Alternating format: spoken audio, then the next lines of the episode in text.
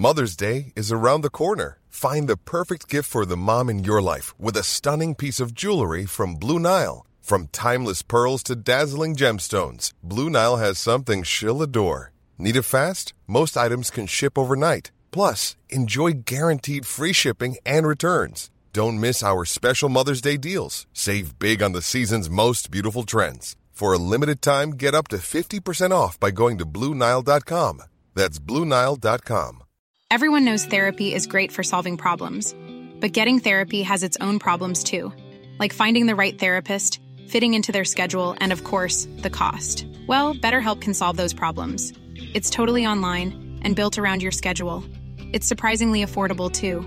Connect with a credentialed therapist by phone, video, or online chat, all from the comfort of your home. Visit betterhelp.com to learn more and save 10% on your first month. That's BetterHelp H E L P. Hey, it's Paige DeSorbo from Giggly Squad. High quality fashion without the price tag? Say hello to Quince. I'm snagging high end essentials like cozy cashmere sweaters, sleek leather jackets, fine jewelry, and so much more. With Quince being 50 to 80% less than similar brands. And they partner with factories that prioritize safe, ethical, and responsible manufacturing. I love that. Luxury quality within reach. Go to quince.com slash style to get free shipping and 365 day returns on your next order. Quince.com slash style.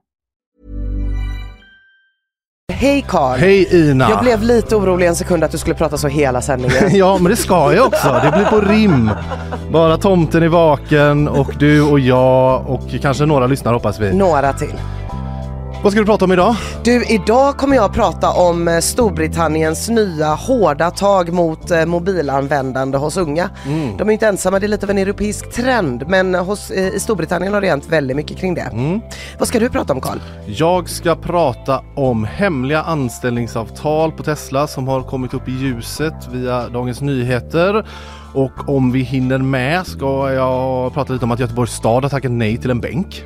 Nej, men, Ja, ja som om, vi får som se om om vi hinner med dit. i bänkar. Ja precis eh, och sen får vi gäster. Eh, först kommer Karin Jansson och Mikael Verdicchio reporta på GP. De har gjort en granskning där 30 svenska judar eh, ger en bild av det ökade hatet i Sverige. Eh, ja, de kommer hit och berättar om det senare och vi fortsätter med vårt årssammanfattande tema den här veckan. Maria Dommelöf Wik kommer hit och pratar om filmåret 2023. Hur var det egentligen? Vad var bäst? Fanns det något som var kass? Det fanns det garanterat. Har man sett något? Jag har inte sett ett skit. ja, nej men lite det och sen ska vi också försöka ringa ner till vårt eh, sör grann, vad heter det, landskap. Sörland. Sörgården i Halland där årets hallänning Galan Årets hallänning går av stapeln nu på morgonen. Ja, det är en gala som vad jag har förstått börjar med en frukostföreläsning vid 05.30 Med Henrik. Schyffert som ger inspiration. Ja precis, och sen bara tutar de på från det. Ja. Eh, precis, Emma Knyckare är ju nominerad, min poddkollega. Ja. Jag tycker det är roligt att hon har kampanjat så hårt. Ja, så jag vill gärna det höra lite om Ja. Mm. hur hon känner nu inför Vi får det. se om vi kanske kan hinna med och få liksom eh, resultatet i sändning. Det ju vi varit vet otroligt. inte riktigt det. Vi får se lite. det men vi ska ringa Emma och men, kolla eh, lite bara. mm. Eh, dessutom i bakvagnen då eh, isländsk julmusik va? Definitivt isländsk julmusik. Eh, jag kan säga spoiler, den är precis som Island i övrigt, svinkonstig. Och eh, threads, är det Threads. något vi ska hålla på med? Ja, ka- kanske ska vi det. Jag ska, kommer i alla fall förklara lite mer om vad det är nu Mm. när Threads rullar ut i Europa och eh, varför så många har valt bort X till förmån för Threads. Om Mm. det kan fortsätta vara så, det, det kommer vi till lite senare. Spännande, men eh, annars då? Läget? Annars är det bra. Mm. Jag har tyvärr en eh, ännu rötnare röst än vad jag brukar ha. Och den har varit så i typ tre veckor. Är det så? Ja, nej men det är, det är ofta när tjejer är lite hesa så kan man känna så här, fan vad nice. Men jag har ju väldigt hes grundröst. Så Ja. nu låter det ju bara som att någon borde lägga in mig. Tycker du det? Ja, jag tycker tycker du inte det? låter. Nej, nej. Nej, äh, vad skönt. Gud vad skönt. Då, Du- I så fall så, Du är eh, ju, jag är så van vid din hesa röst. Du då säger jag överallt. så här, kan vi köpa nya hörlurar? För att det här låter inte bra för mig. Nej, men eh, så är det. Hur är det med dig, Carl? jo, det är bra. Eh, det är bra. Jag är här idag. Som ni hör. Ja, Kalle Berg slängde in handduken Ja. sent igår kväll. ja. Han, hade lite ont, han var lite ont i halsen. Han lite hade snuvig. lite ont i halsen, Nej, jag vet ja. inte vad det var med Nej. han faktiskt. Men han, var, han kände sig lite eh, risig. Och då fick Mm. jag hoppa in Ja, och så. och det är vi Eh, väldigt glada för. Ja, vi är glada att det blir ett program. Det är Mm. toppen. Eh, hur är du? Så här, är du en, det är liksom, vad är det, fyra dagar kvar till jul? Ja, Är du en julgris? Jag är en självgod jävla julgris ska jag säga dig Karl. För jag är, jag är ganska klar. Mm. Jag känner mig väldigt eh, strukturerad. Jag har skrivit upp vad jag behöver göra imorgon, vad jag behöver göra på lördag. Ja. Eh, det kommer hinnas med att sätta sig på puben en sväng. Det kommer kunna ta, ja men jag är självgod julgris. Men det är väl så det blir när man jobbar som frilansare som Ja. liksom du. Man liksom får vara så här bara. Exakt, när man är frilansare då kan man gå till eh, mataffären klockan 10 på Mm. måndagen och köpa de finaste clementinerna. Eh, så är det ju. Berätta gärna lite om din julstruggle så jag får känna mig ännu mer Ja, självgod. det, den är real är den. Ja, det är den? Mm. ja det är den. Jag ligger långt bak i Ah. planeringen. Nej, det ska nog gå bra. Du har också små barn som eventuellt tror på tomten. Ja, en av dem gör ju det. Den Och- är ju alldeles för liten för att veta vad det är. Men han Ah. tror oerhört mycket på tomten. Han gör, ja precis, för de behöver man ju också Och liksom inte valt väg där innan. Så är det så här, ja, kommer tomten snart? Och så, ja, kanske det. Men hur ska ni göra då? Ja, vi ska nog ha tomte. Ja. Men det blir någon sån här, ja jag vet inte, det blir säkert någon sån här halvmesyr. Att han kommer säkert känna igen vem det är. Ja. Och så kommer han vara lite förvirrad. Men han kommer också typ springa och gömma sig direkt tror jag. Ja just det, just det. Men blir det du som är tomten? För det är det jag vill veta. Jag tror inte det. Nej, okej. Vi får se. I så fall vill jag ha bild. Ja Tack. det ska alla få. Och det tror jag många andra också vill. Ja men det ska alla få då.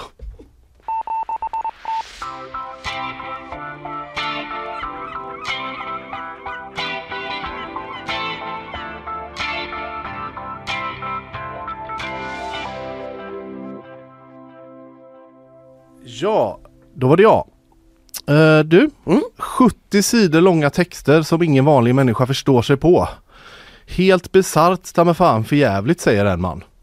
Ja. Ja vad kan det här vara? Tänker du då? Är det en autofiktions novellsamling från Biskops-Arnö författarlinje andra året? Skulle kunna vara. Ja, nej det är faktiskt inte det utan eh, enligt uppgifter då till Mm. eh, Dagens Nyheter så är det alltså Teslas anställningsavtal i Sverige kan se ut. Nej men inte 70 sidor. Jo, 40, ja enligt eh, Dagens Nyheter och har sett på det här då. Vi har pratat en hel del om eh, konflikten då i, eh, mellan Tesla och svenska fackförbund. Te- Tesla vill inte ha teckna kollektivavtal Nej, så är det. och eh, ja, u- åtgärder har utförts av diverse kollektivavtal. Det har varit stödåtgärder i grannländer och ja, du har hängt med det där. Det finns ju massor att läsa om det för den som har missat då. Eh, men så här är det. Jag läste då på Dagens Nyheter igår att DN har tagit del av hemliga anställningsavtal för anställda på Tesla i Sverige. Och här, de här avtalen då kan enligt DN vara uppemot 70 sidor långa Mm. och skrivna på svår juridisk engelska. Nej men fy. Ja, Nej men gud jag blir så stressad. Jag hade bara skrivit på direkt i och för sig. Var det än stod.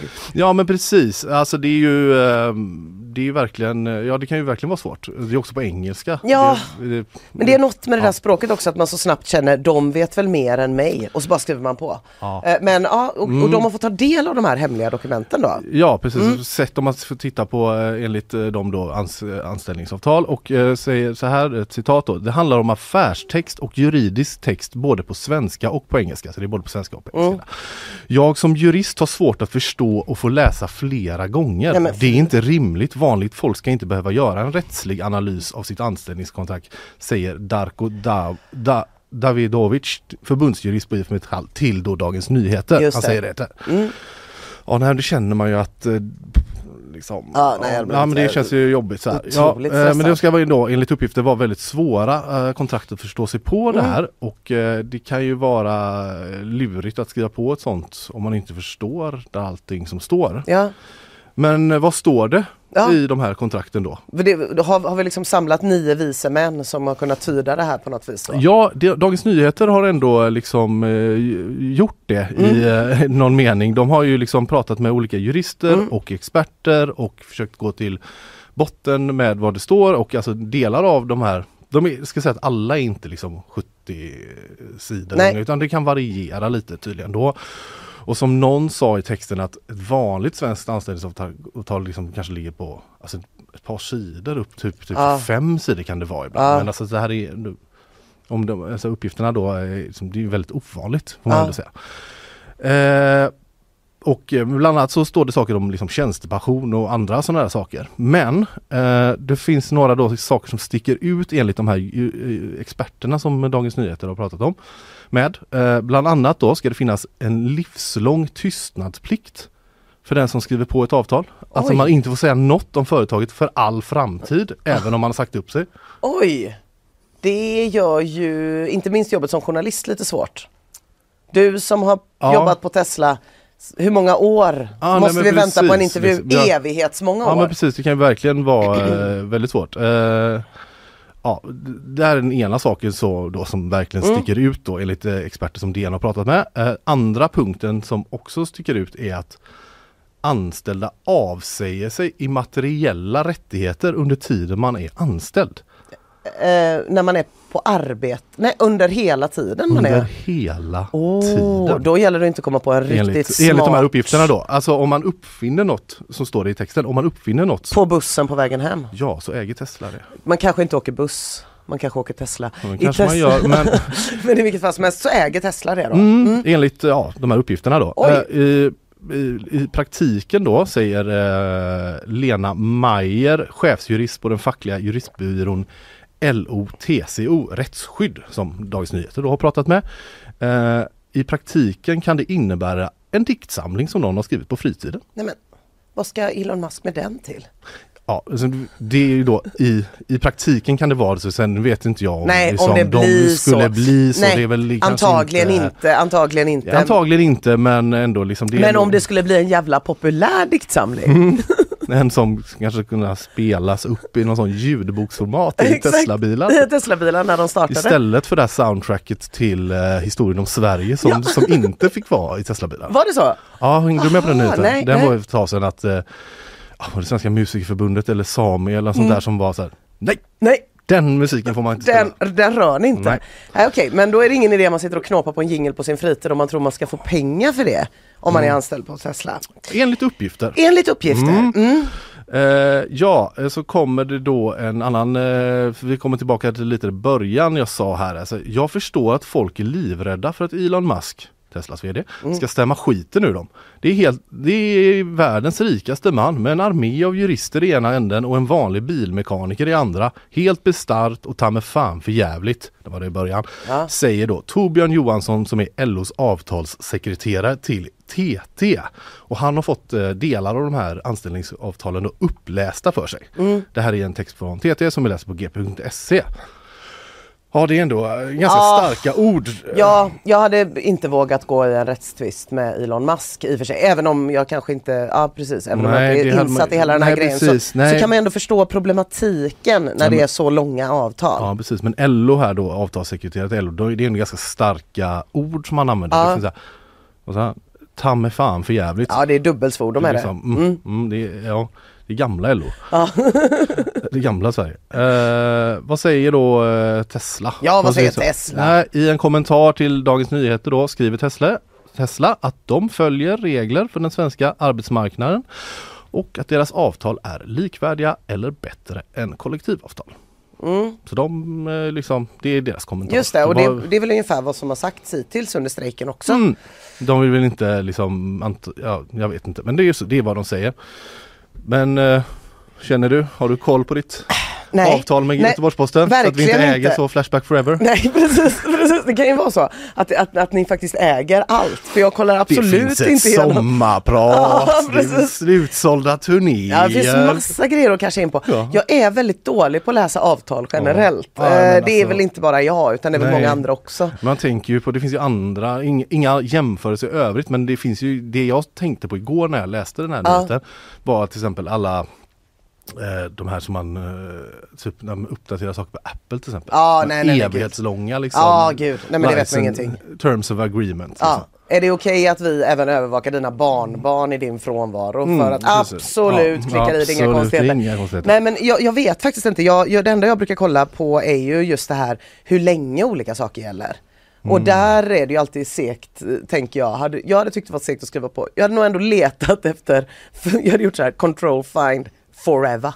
Och så har jag Jag sökt tror kanske bara, inte det är något forever som används. Nej, kanske inte Ja. är forever. Och då lurar de mig. Ja, men det är en liten kontroll Ja, jag ja, gör. men vi satt, eh, ja men alltså enligt då uppgifter till eh, Dagens Nyheter så eh, sticker de ut de här anställningsavtalen på Tesla i Sverige.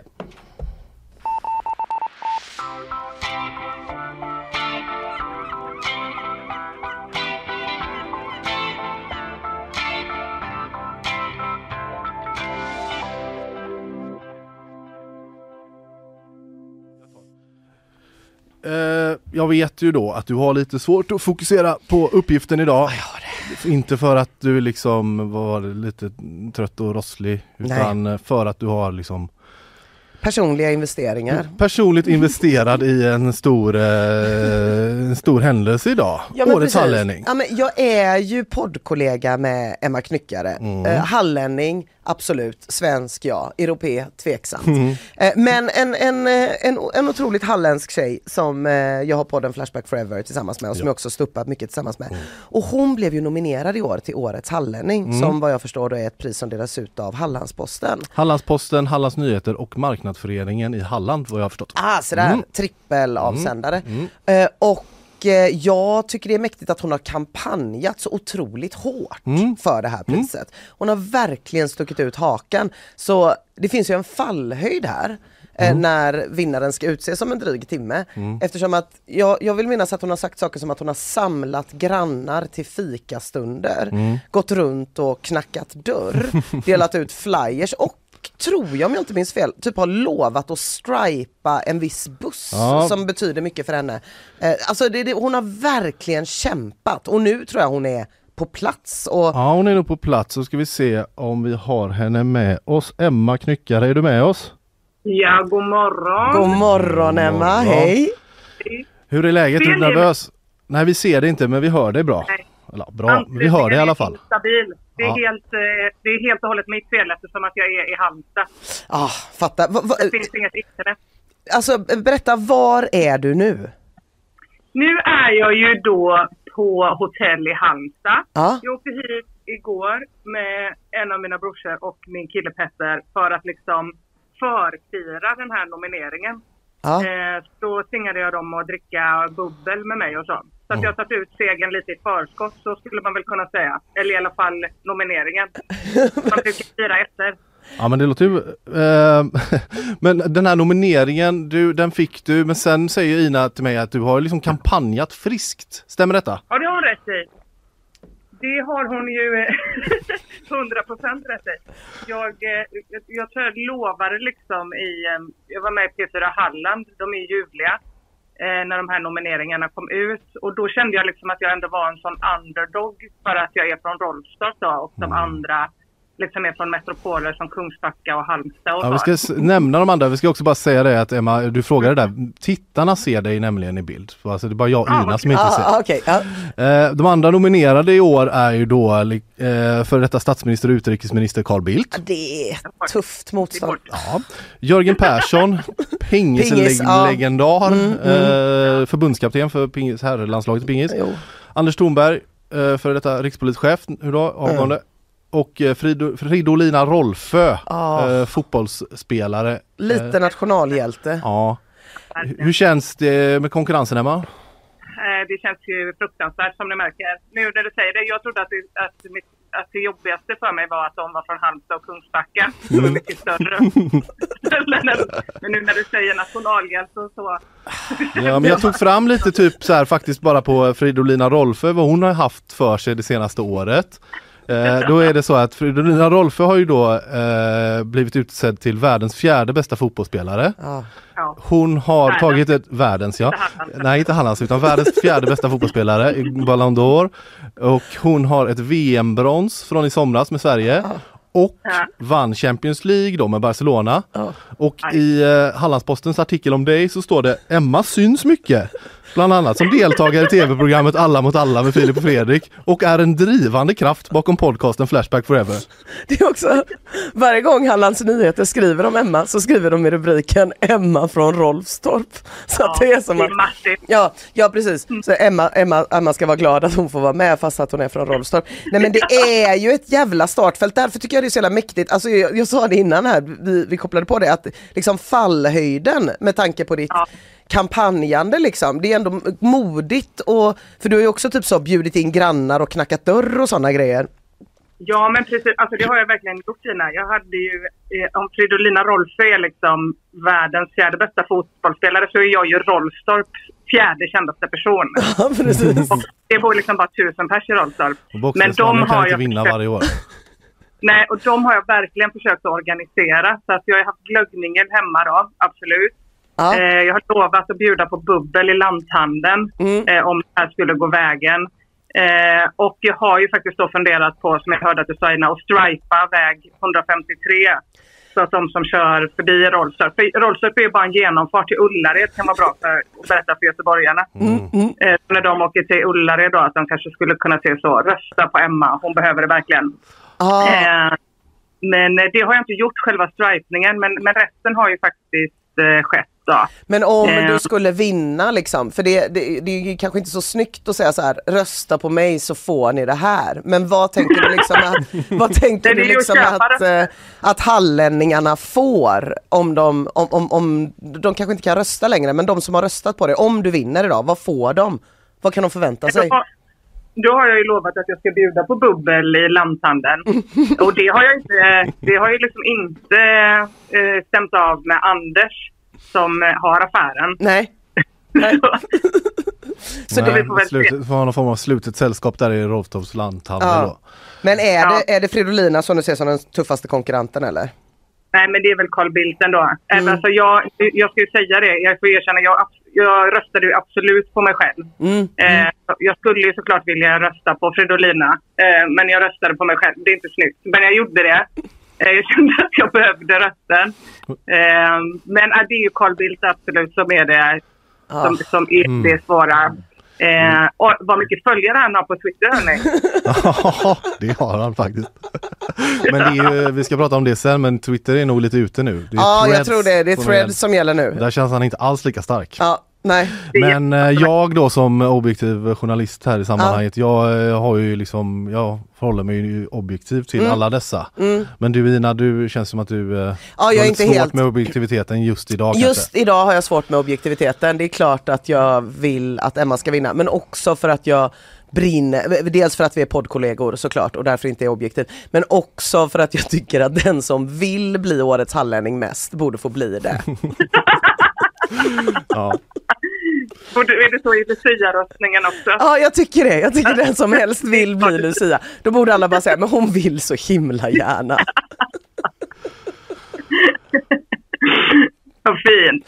Ja, så lycka till Emma, lycka till till alla andra också såklart, men jag är lite oobjektiv där och Ja, väl lite så extra kan det lycka få till. vara ibland. Eh, till dig. Emma, ja, lycka till. Hälsa alla de andra, för jag antar att alla andra är på plats också. Ja, det får vi väl verkligen. Ja. Det är klart de är. Ja. Det Är de här är ju ett otroligt, eh, en otrolig nominering. Ja, det är det, det är det. Vi håller tummarna. Jag håller tummarna. Ja, ha det fint Emma. Hej hej! Hej, hej.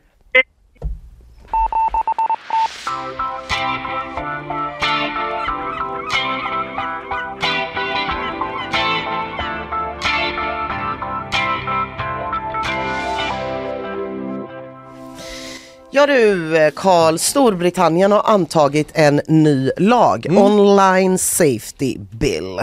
Kan man läsa om. Den trädde i och för sig i kraft i oktober, redan i slutet av oktober. Men den är aktuell nu och tänkt att göra Storbritannien till världens säkraste land att vara online i.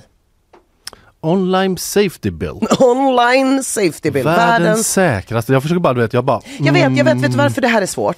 Det är lite konstigt för att det brukar ju inte vara så att man tänker när man är på internet att man är i ett särskilt land. Man brukar börja tänka, nu är jag på internet, inte nu är jag på brittiska internet. Enda gången man brukar tänka så är väl kanske om man är i Kina. Då tror jag man jättemycket tänker att man är på Kinas internet. Jo, absolut. Men eh, väldigt stora delar av världen så tänker man nog mer generellt I'm on ye old internet. Ja precis, typ när man var lite jag kommer ihåg när, ja det här jäkla stickspår, men det var Ja, ju när n- Netflix kom så var det så här, fanns det väldigt så lätta VPNer Ja. som var så bara plugins. Mm, just Och det. då kunde man vara liksom i Storbritannien och i USA Ja. och titta på grejer. Men eh, det, Det var man. länge sedan. Ja. Jag har liksom inte, jag blev där bara, vet, man tröttnar. Ja men precis, precis. Men, men resten utav internet Ja. då, eh, där brukar man ändå känna inte att man är på svenska Reddit. Nej. Eh, eller så, utan att, åh nu är jag på svenska Facebook. Du är ju en hel del på svenska Reddit. Det är jag i och för sig, det ska sägas. Men, ja. det ska sägas. Men i alla fall, den här nivån av säkerhet och trygghet som gör att man verkligen känner att man är ett visst land när man är på det landet, så internet, eh, det har äntligen kommit till Europa. Men man kan tyvärr inte bli världens säkraste land om man inte gör några inskränkningar i lite personlig frihet och integritet och sådana där grejer. Och den här lagen har tagit sig ganska rejäla friheter på den fronten. Eh, De som gillar lagen först då, de säger att den är heltäckande, den är allmänt toppen. Kritikerna tycker den är spretig, ofokuserad, lite klåfingrig. Det är mycket möjligt att bå, eh, båda sidorna har rätt, för lagen är på 300 sidor Oj. och innehåller allt från till exempel regler om ålderskontroller för bland annat porrsurfare. Lite oklart hur man ska göra det vill jag bara säga. Det är inte jättemånga som är sugna på att logga in med BankID. Det är inte jättemånga som är sugna på att någon porrserver ska ha tillgång till det information. Verifierad information om exakt vad knutet till ditt BankID du har surfat på för porr. inte, Det är inte så nej. många som är sugna på Nej. att ge bort den informationen. I alla fall, det är en, eh, en del som tas upp. En annan är eh, regler om hur sociala medieplattformar ska hantera inlägg som uppmuntrar terrorism och självskadebeteende Ja, okej. bland Mm. annat. Regler som ska göra det lättare för föräldrar vars barn har gått bort och få tillgång till barnens online-liv efter det. Det här har ju också varit ett stort problem många gånger. Så det finns väldigt många olika delar i det här. Man vill också ta bort möjligheten att skriva anonymt på till exempel nätforum.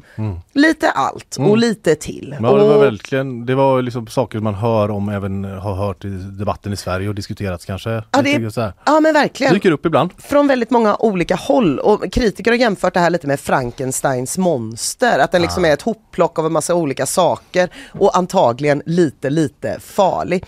Men fokuset som sagt, det ligger alltså på ungas online-säkerhet. Eh, och då vill jag ändå bara säga här att om man till exempel skulle vara en ung homosexuell kille i någon sån gruvby i England med hundra invånare, då skulle det ju faktiskt kunna vara online-säkrast att kunna vara anonym när man skriver på internet.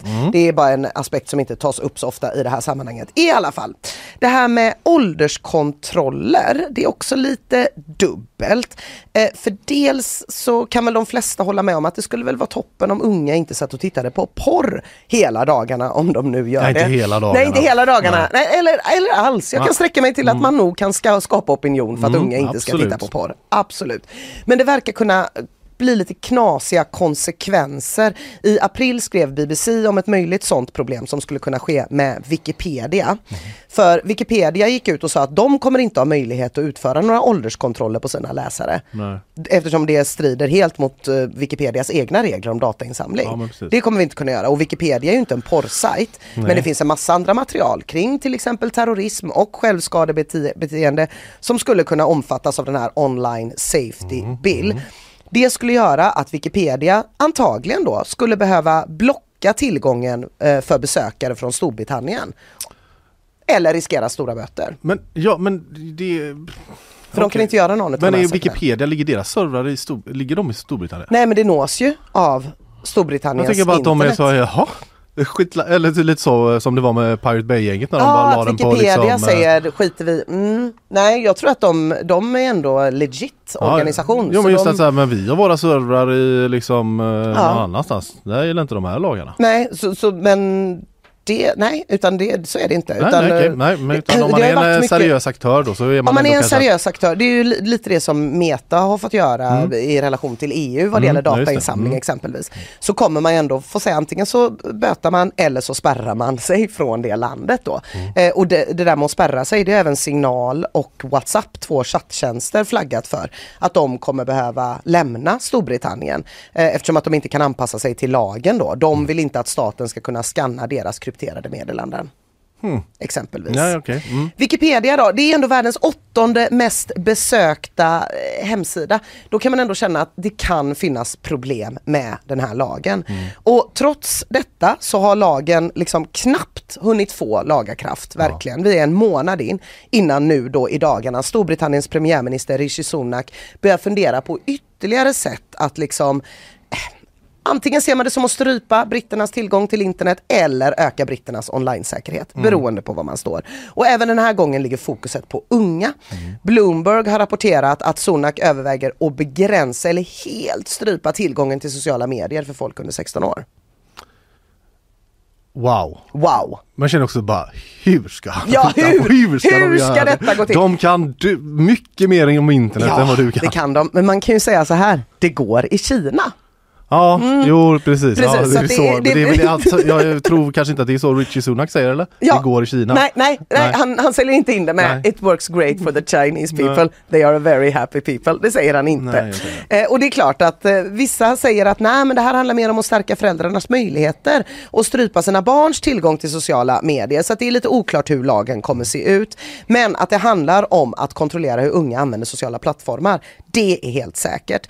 Eh, sen så kan man också säga så här, det har ju nyligen varit en global pandemi, vilket Mm. folk, eh, kritiker har påpekat och sagt att det kanske är viktigt i de stunderna att unga och mobiler, eh, att unga har tillgång till sociala nätverk. Det är kanske enda stället där de kan. Vi kan ändå se ett eh, motargument. där. Mm. Det är viktigt att unga går ut i friska luften. Det är det också, det är det också, men håller fysiskt avstånd.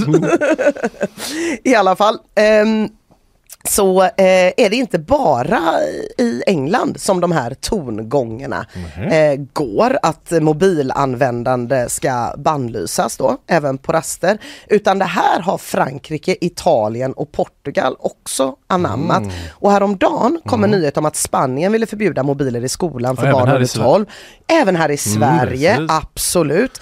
Eh, eh, i, eh, det var ju Tidöpartierna som pratade om det här om veckan va? Att från årskurs precis. 1 till Ja. 9. Jajamän, det har vi pratat om i nyhetsshowen. Jajamän. Och i Nederländerna så blir det mobilförbud i gymnasieskolorna från och med januari Det 2024. sveper en våg. Det sveper en våg får man säga. Det Mm. är inte bra om man jobbar med att unga ska ha mobil. Om man tycker det är viktigt så får man jobba med något annat. Ja, mm. Och enligt en undersökning Unesco gjorde i år så har bara vart fjärde land i världen förbud nu mot mobilförbud, eh, mobilanvändande i skolan. Ja, Så det är inte så många länder. Nej. Men man kan säga så här, i Asien är det vanligare.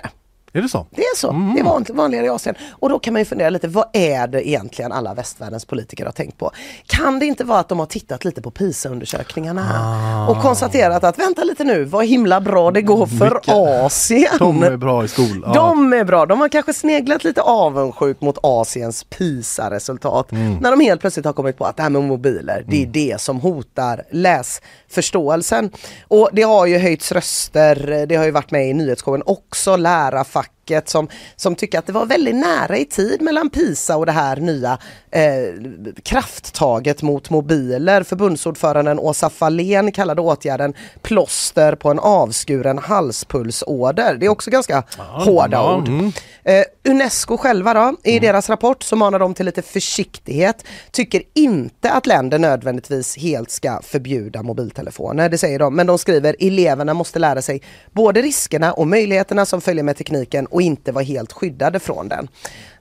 Men absolut, så att det går en, det, det går ett, eh, ett, det går en arg lärarinna genom Europa och eh, samlar in... Mm. Den ska du den inte ska ha. Du inte ha. Den ska du inte ha, mobiltelefoner från, eh, från barn. Så är det.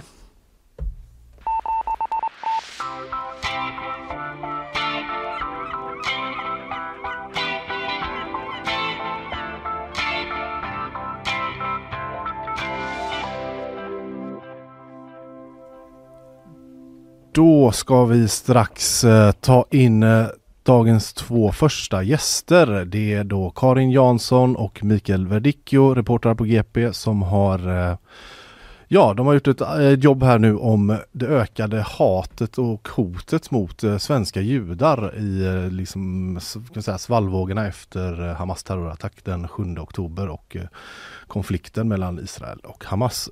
Häng kvar så släpper vi in Karin och Mikael. Då ska vi se, ska jag bara få upp allas mikrofoner här. Ja, eh, efter Hamas terrorattack den 7 oktober har antalet anmälda hatbrott riktat mot judar i Sverige ökat. Allt fler judar känner, sig, känner att Sverige har blivit ett otryggare land. I en granskning som publiceras idag på gp.se så berättar 30 svenska judar om sina upplevelser av antisemitism efter, den, eh, efter terrorattacken den 7 oktober eh, där Hamas eh, angrep eh, Israel. Med oss nu så har vi två reportrar som har gjort det här jobbet. Karin Jansson och Mikael Verdicchio, välkomna! Tack. Tack. Hej! Hej. Hej. Eh, vi får börja med att fråga, hur började den här granskningen? Nej, men vi hade ju sett statistik och vi såg polishändelser och vi följde ju läget under hösten. Så att vi var nog många på GP som kände att vi borde ta ett större grepp om det här. Och det hade ju också gjorts, vi är långt från det enda mediehuset som rapporterar om antisemitismen den här hösten. Men det vi såg var att eh, man eh, jag menar, många redaktioner kanske träffade en eller två utsatta och vi kände att om vi ska visa på den här omfattningen som vi ser så behöver vi prata med fler. Mm. Och det är det vi har gjort då. Så det var väl så det började egentligen. Mm. Och eh, vad är det för bild eller vad är, det för situation som eh, då eh, de här människorna som ni har intervjuat eh, målar upp eller berättar för er, har berättat för er? Skulle ni säga? Oj, var ska man börja någonstans? Eh, Nej men det är jättestort eh, spann. Mm. Det är från att utan att värdera någons historia liksom på något sätt så är det alltifrån att man har en känsla av att eh, man inte längre vågar gå till sitt universitet och hänga på campus för att man ser dagligen hur ens kompisar och bekanta skriver och delar saker som är väldigt jobbiga. Eh, så att man, man undviker att gå till sina vanliga miljöer och man blir väldigt isolerad och har inte kvar samma stora umgänge som tidigare. Till att eh, man faktiskt, vi har ju träffat personer som har blivit attackerade och fått, eh, ja, ja, fått stenar inkastade genom sitt vardagsrum. Och, Mm. folk som har flytt sina hem och, och ja, inte känner sig trygga i sina vanliga miljöer liksom. Och Hur, har, det varit, eh, har det varit svårt att få folk att ställa upp och prata med det här med er? Eh, alltså till en början var det väl eh, det. Eh, alltså, men det har varit lättare, alltså det har inte varit helt, det har inte varit jättesvårt att hitta historierna eh, har vi pratat om. Alltså eh, det finns otroligt mycket sådana här historier ute och det är eh, jättemånga människor som har blivit utsatta för väldigt grova brott och så. Nej men det svåra var väl att få folk att få dem som vi hittade att ställa upp liksom. Eh, för jag, det var något jag upplevde i alla fall att väldigt många upplevde att det finns en oförståelse från samhället liksom eller att man kanske känner att Ja men vad, vad ska jag känna på att berätta om vad jag har blivit utsatt för eh, när det ändå ska förminskas liksom. Mhm, Eh, mm. det var liksom, ja men det kom sådana där kommentarer liksom, ja, ja men ehm, hur, hur, mycket, hur mycket ni än gör av det här jobbet så kommer ingen bry sig. Har, man- har vi Ah, fått så, så här okej. kommentarer på. Men, eh, nej men Mm. jag tycker att så fort man pratade med någon eh, så fick man alltid veta en ny historia. Mm. Alltså att det var, min, eh, den här kompisens lillebror har blivit utsatt för det här. Oj! Och sen så var det alltid, sen blev, började ju vårt jobb då att få de här personerna att faktiskt vilja berätta och sådär. Mm. Och det var svårare. Ja. Och fanns det något avgörande som ni kan se generellt kring som gjorde att folk ville berätta i alla fall eller var det individuellt från fall till fall? Vi kände väl ofta att det var när vi pratade om att vi skulle prata med många. Mm. Så blev det en större angelägenhet att vara med och Mm. bidra. typ. ja okej. Eh, Så jag tror det, att man inte känner att man, eh, att man inte kände att man var ensam. Eh, Jag läste det här eh, jobbet igår, eh, i alla fall den stora liksom långa texten och där är en sak som slog mig är ju där att alltså, det, är, det är 30 vittnesmål men det är ju ganska få av dem som som ställer upp med bild till exempel. Hur har, hur har de resonerat där och, och så? Nej men det speglar väl väldigt Mm. mycket liksom läget Mm. just nu och så. Alltså jag, alltså Eh, alltså hur allvarlig alltså, eh, hotbild det finns mot eh, judar i Sverige eh, idag. Eh, och inte ens de som ställer upp ställer upp med fulla namn. Nej, liksom. precis. eh, Nej. och det är ju något som vi har mött eh, överallt. Alltså, Ja, folk är jätterädda. mm. Mm. Vare sig de har varit med om något, något liksom rent brottsligt eller liksom kanske något, något annat. Liksom. Men de vågar inte.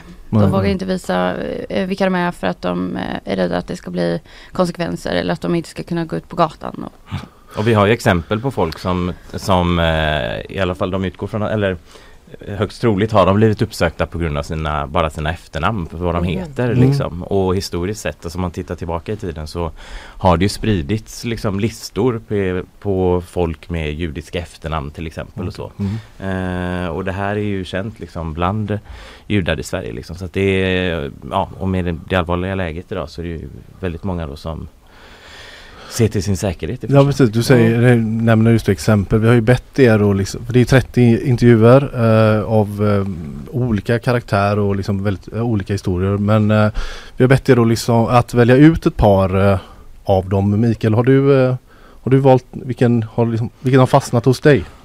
Jo men alltså på ett sätt så fastnar ju de här vardagsexemplen bara. Alltså, alltså mindre grova saker som genomgående liksom. Det här hur, hur, man blir bemött i olika sammanhang och så. Men det är klart att de här riktigt starka historierna fastnar extra mycket. Som den här 17-åringen eh, jag pratade med som här i Göteborg som skulle spela fotbollsmatch med sitt lag i, ute i Gamlestan och så har någon klottrat liksom halalslakta judar in till fotbollsplanen och så ska han spela match där liksom in till ett, en målning om att han ska dödas liksom.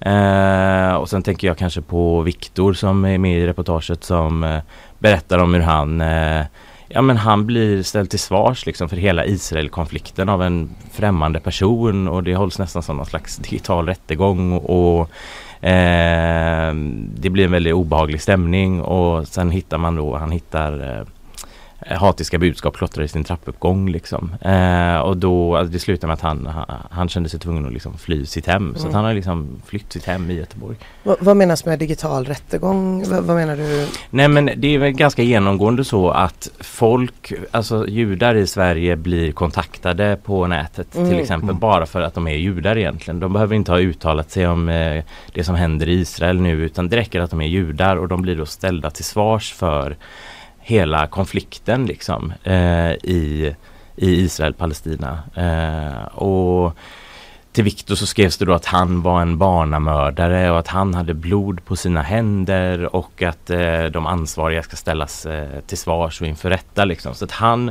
bara för att han är jude blir han ställd till svars för något som sker eh, så många mil härifrån liksom Mm. som inte har något med honom att göra egentligen. Nej. Och Karin, Ja, har men- du? Ja, men lite samma. Så jag har eh, en kille som heter Elliot som efter att ha dolt sin eh, Davidsstjärna i flera veckor valde att ha den synlig på en ganska sluten middag med vänner. Mm. Och det slutade med att han bara fick stå till svars för alltså, flera olika konspirationsteorier och eh, ja, eh, fördomar och att han upplever liksom att han nästan blir en ambassadör för hela Israel och sådär.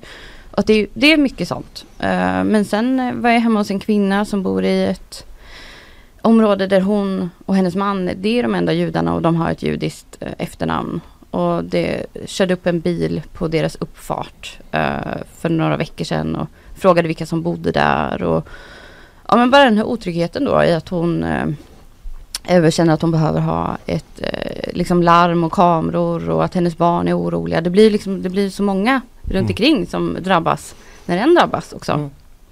Eh, jag var hemma hos en kvinna eh, också som ju satt på morgonen och eh, hade en bön via Zoom ehm, med andra eh, troende.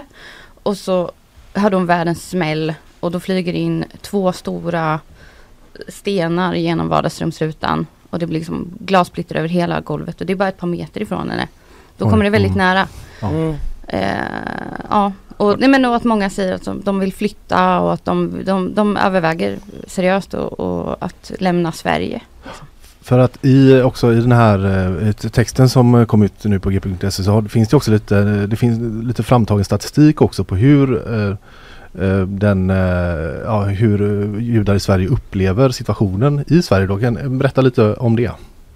Mm, nej men det är ju då eh, Judiska centralrådet eh, och analysföretaget Infostat som gjorde en undersökning där de frågade judar i Göteborg, Malmö och Stockholm och det var väl nästan 700 som svarade på den där. Mm. Eh, det finns ju ungefär upp mot 20 000 judar eh, i Sverige då. Mm. Eh, men där var det då eh, det var ganska många ganska skrämmande resultat men jag tror att sju av tio upplever en större otrygghet eh, i Sverige sedan eh, den 7 oktober och leva som jude och visa det öppet.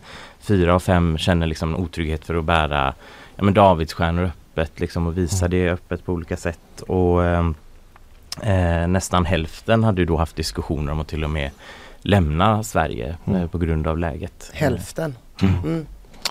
Eh, ni har pratat med polisen också. Eh, vad säger polisen om den här situationen? Som, för det här har ökat också jämfört med liksom föregående år och så vidare. Så man ska se en ökning efter den 7 oktober. Vad säger polisen om det? här? Ja, de säger ju att hatbrotten ökar och uh, hets mot folkgrupp, anmälningar om hets mot folkgrupp har ökat under hösten sedan eh, 9 oktober som de mäter ifrån. Eh, och att eh, läget är allvarligt. Mm.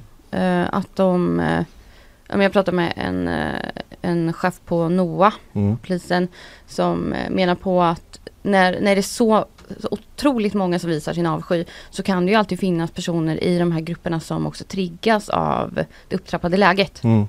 Och att eh, man, eh, ja, han liksom börjar prata också om att vi har ett eh, förhöjt eh, säkerhetsläge, eller vi ligger på en fyra nu i terrorhotsnivå. Och att så här, vart kommer det här hotet, eller vart kommer det här riktas? Eh, ja, det är en upptrappad stämning och polisen tar det på största allvar. Och eh, ja, men de börjar se till eh, judiska objekt eller mål. Man har ju exempelvis synagogorna har man ju stängt igen. Man jobbar ju hemifrån och sådär. Och har en mycket större säkerhetsapparat kring de här olika byggnaderna exempelvis. Mm. mm. Alltså man har vidtagit lite, en hel del extra åtgärder helt enkelt. Ja men de har ju fått eh, det 10 miljoner extra från regeringen, Judiska centralrådet, för att jobba just med säkerhet kring judiska Mm. församlingar och verksamheter och så. Eh, och vi har ju varit ute på dem och alltså det, det märks väldigt tydligt att för säkerheten är för... Ja men ni, Ah. ni, har- ni har pratat med företrädare från eh, judiska församlingen här i Göteborg också. Eh, vad, vad säger de om den här situationen? Nej men det är ju eh, ett jättepressat eh, läge och eh, de berättar här i Göteborg till exempel så eh, ställer sig folk och pissar, spottar och gör eh, alltså heilar utanför deras dörrar alltså varje dag eh, Mm. sen 7 oktober och det är nytt, alltså det har alltid förekommit i eh, alla år men de beskriver det som en extrem liksom, upptrappning, alltså varje dag så sker detta i Göteborg. Eh,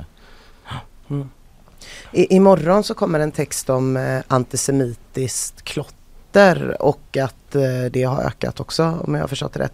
Eh, kan ni säga något om den texten?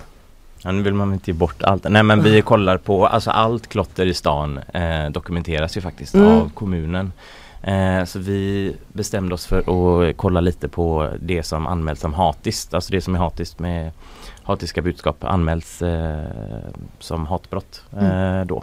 Eh, så vi, vi kollade på all, allt hatiskt eh, klotter i stan eh, och ja, det var ganska tydligt att det var en grupp som var väldigt utsatt. Då. Mm, mm. Just det. Eh, ja, eh, jag eh, rekommenderar alla att gå in på gp.se och eh, läsa den här första texten som eh, ligger ute nu, eh, högt upp på sajt såklart. Eh, det är väldigt stark läsning. Eh, tack för att ni kom hit idag, Mikael Verdicchio och Karin Jansson. Tack! Tack så mycket. Tack!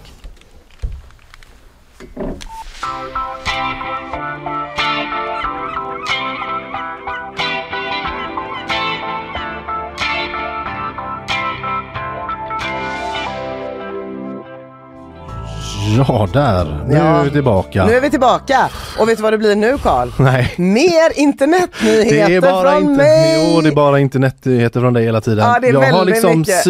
Slutat låtsas som att du är någonting annat än nyhetsshowens tech-reporter. Ja, jag Super också- Tech News har Ina Lundström. Jag har också slutat låtsas att jag är något annat En än av, mina, en av mina favoritpoddar genom alla tider är den numera insomnade podcasten Reply All. Ja, just show det. about the internet. Ja, älskade Ja, Reply älskar All. jävla bra. Mm. Men du är ju liksom mitt substitut. Ja, tack Karl, det är det finaste jag någonsin har hört. efter att den blev cancelled. Ja, Tech Bro 5, tack så jättemycket.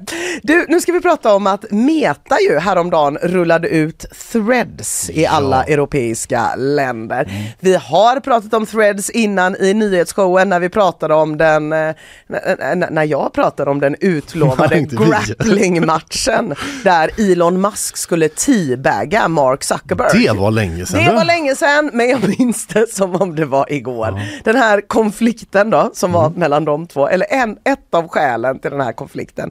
Det var ju att Meta hade introducerat Threads som alltså då är deras X-kopia. Jag, vi säger bara X nu, jag orkar inte säga före detta Twitter längre. Vi steker det. Från och med nu säger vi bara X i nyhetsshowen. Så är det. Okej. Eh, nu finns alltså Threads tillgängligt för europeiska användare för den som är sugen på att ha ännu en social plattform att bolla med. Eller kanske framförallt för den som är sugen på att göra slut med X. Ja, och det är väl det folk är sugna på. Det är, du skulle bara veta vad folk är sugna på. De flesta verkar ändå eh, ganska överens om att Elon Musks resa in i galenskapen är det största skälet till att skaffa Threads. Ja, jag tror inte Elon Musk håller med om det. Nej, det, han är inte här och kan försvara sig, Nej. men det hade varit väldigt roligt. Mm, ja, Eh, han, det är, är han har stående inbjudan, absolut. jag skulle säga att det nog inte är att threads lockar så himla mycket. Eh, när jag öppnar eh, X numera så tar det ungefär två sekunder innan jag får se någon som misshandlar en hund. Det är nämligen det mest emotionellt triggande de flesta människor kan tänka sig. Så sådana här klipp sprids rätt in Det, i är så, mitt flöde. det där är så konstigt för jag fick ett tag, för jag följer ju bara typ så folk som hejar på guys Ja. på Twitter. Ja, Eh, jag tror vi är lika där fast ja, tvärtom. Ja, precis, Mm. Men då var det liksom, ett tag så fick jag massa så content av folk som dog. ja, ja. ja. Nej, Man men- bara så här. Nej, alltså, men det jag ju vet. helt... eh, Det är, också, liksom- det, det är också liksom, jag använder ju eh, X av samma anledning Mm. som jag misstänker att du gör. Att om man håller på ett fotbollslag så finns det av någon anledning så är det X det smidigaste sättet att gå in och kolla matchuppdateringar och skvaller och allt sånt där. Liksom man har sin hashtag, man går in och kollar Mm. Ja, på Gais eller Blåvitt eller vad man nu håller på för Mm. lag. Liksom. Men helt plötsligt dyker det upp och då pratar vi inte om liksom, från krigszoner eller som går att koppla till någon specifik nyhet. Mm. Utan bara döda människor generellt. Vad som helst som fångar ens uppmärksamhet. Men nu Typ. är det threads. Nu är det threads i alla fall. Och, och det har rapporterats, det är inte bara en känsla du och jag har om att det är så här på X. Mm. Utan de senaste nyheterna som jag har sett om X har varit typ, nu är den här konspirationsstollen Alex Jones tillbaka på X. Just det, det skulle inte heller Elon Musk hålla med om att jag kallade honom. Eh, och även eh, nyheten, nu innehåller X reklam för att stjäla sperma. Eh, det där sista gäller företaget Make a Mom som erbjuder självinsemineringskit med säljtexten Making him a dad without his permission glad smiley som slickar sig runt munnen. Eh, så X känns lite grann som ett sjunkande Ja. skepp. Ja, det är faktiskt känslan.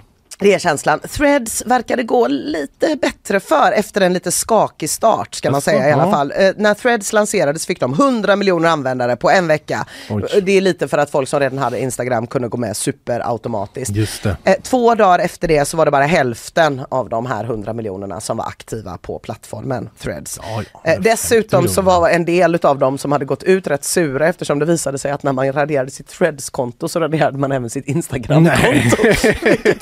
Folk hade varit så sugna på. Är det fortfarande så? Nej, nu så är det inte längre. det. Eh, och eh, inom vecka senare så Mm. var antalet aktiva användare halverat igen. Men Musk blev ju mer och mer mask och X blev sämre och sämre. Så Ja. i slutet av oktober i år så hade Threads 100 miljoner aktiva användare igen. Ja. Och nu finns de i Europa så användarantalet det lär ju bara Va, upp. var det förra veckan eller? Som det damp ner att nu är det dags? Ja, det var förra veckan Ja. som det började och nu rullas det liksom ut. Eh, och att det här med att X har gått ner, det handlar ju såklart om det vi har pratat om innan. Mm. Men också att Elon Musk har gjort det jättemycket svårare att använda andra appar än X egna app.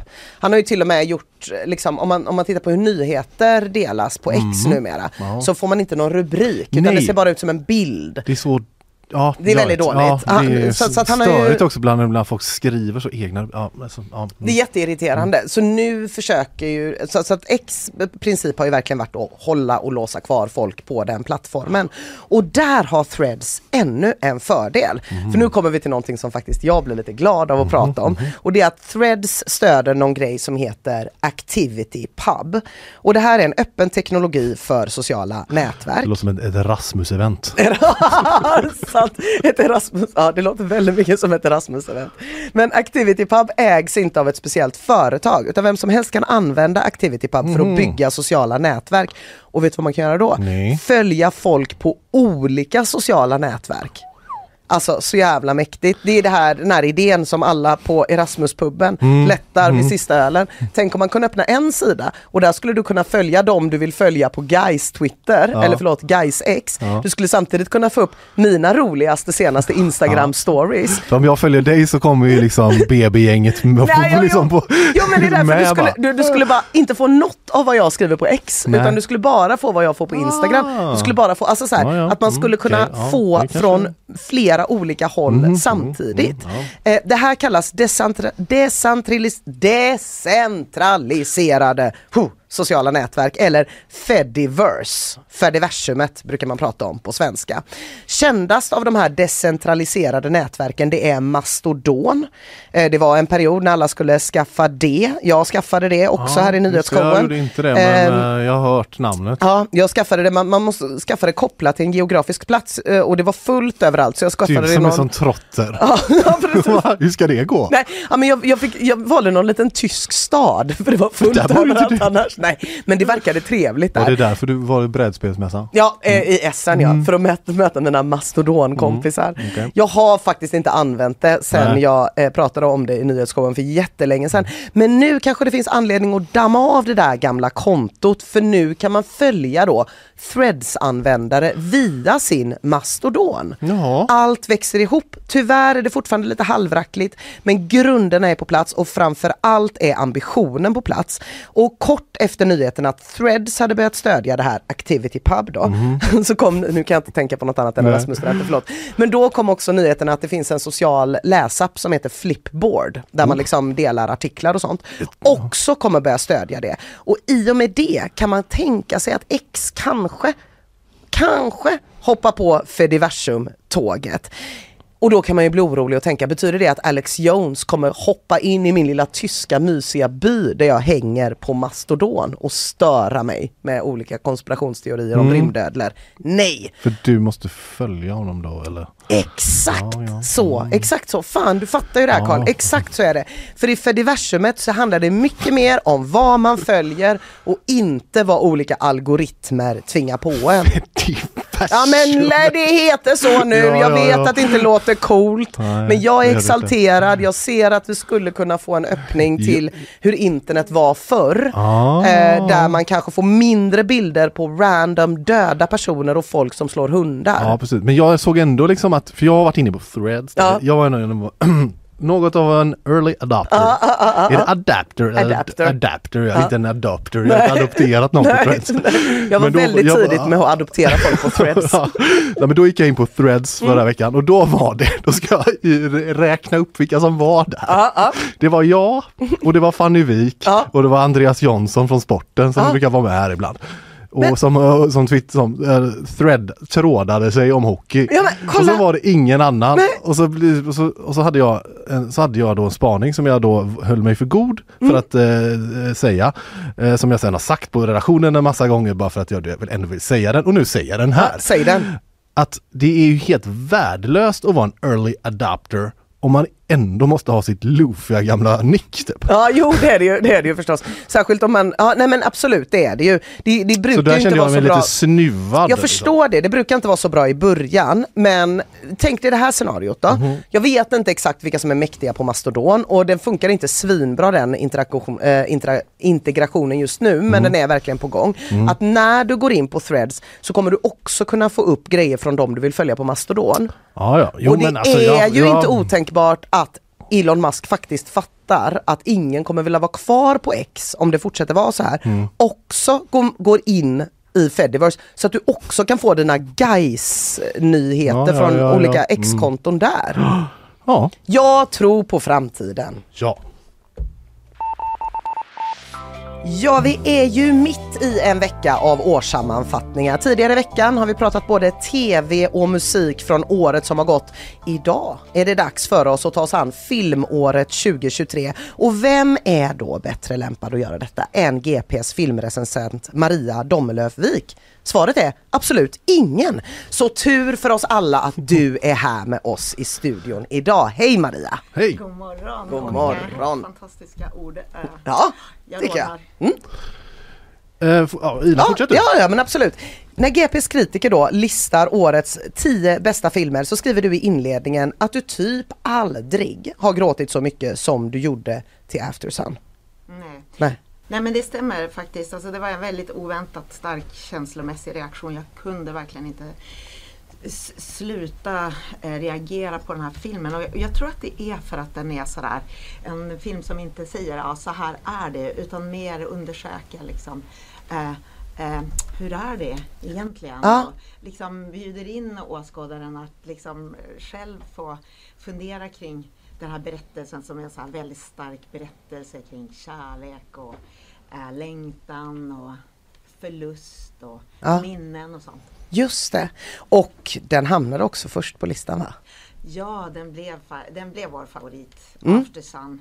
Och den, om för den som inte vet någonting om filmen kan Ja, bara ja till exempel. Ja, Mm. så kan jag säga att det handlar om en väldigt ung pappa, Calum, som åker på charterresa till Turkiet tillsammans med sin 11-åriga dotter Sofie. Och han har bestämt sig för att det här ska bli den perfekta solsemestern. Och det är också så otroligt fint och ömsint skildring. De hänger vid poolen och de är på någon dykkurs och hon har fått en liten eh, videokamera och filmar allting så här lite grovkornigt. Och det, det känns som de har sån här vacker trevande relation och verkligen försöker nå varandra. Och samtidigt så finns det något slags otillgänglighet där, ett mörker och man förstår inte riktigt vad det är och man får, man får fylla i eh, i det här och man förstår samtidigt att han brottas med en eh, psykisk ohälsa, en depression. Jag, jag tror aldrig att jag sett det skildrat så här eh, Nej. på det här sättet. Nej. Ja, gud vad spännande. Mm. Det ska bli jätteroligt att se den. Jag har inte varit där. Eller roligt vet jag inte. Jag kommer ju säkert också böla. Den kom i början och ändå ganska tidigt eh, under 2023 va? Eller? Har jag fel då? Nej men den kom i början. Mm. Man kan också säga att det fanns liksom en annan grej för mig. Hon, jag träffade ju Charlotte Wells som har gjort filmen. Det är hennes Mm. debut det här. Och, Oj. men då um, alltså, sa hon att hon hade liksom bläddrat i fotoalbum. Hennes egen pappa gick bort när hon var 16. Och när jag såg filmen var det två månader efter min egen pappa hade gått bort. Och jag hade precis också suttit och bläddrat i såna här eh, gamla fotoalbum med, med bleknade bilder från 60-talet. Och, och det, i den här ramhandlingen så har den här Sofie, dottern, blivit vuxen och själv fått ett barn. Då, och så hittar hon den där videokameran. Och så, så får hon liksom den här, så det är den här minnesdimensionen också i filmen som är så himla fin. Ja. ja, men fantastiskt. Eh, och årets svenska film. Ja, alltså där är det... Dels finns det en essäfilm av Mia Engberg som hamnade på vår lista faktiskt, Mm. som är fantastisk. Och Hon är så här väldigt... eh, Hon gör väldigt eh, personliga filmer och det här filmen börjar hon och sen så får hon mitt i filmandet ett eh, besked om att hon har cancer och så väver hon in det här i, i sin berättelse på ett makalöst sätt. Men annars så, den svenska Vad spelfilmen... heter den, förlåt, vad heter den filmen? Den Eh, heter Hypermoon. Okej. Okej. Mm, mm. Och eh, för er som, eh, ni känner kanske Mia Engberg från SVT för hennes film Belleville Baby har ju gått där massa gå- gånger och Okej. är superbra Mm. um, också.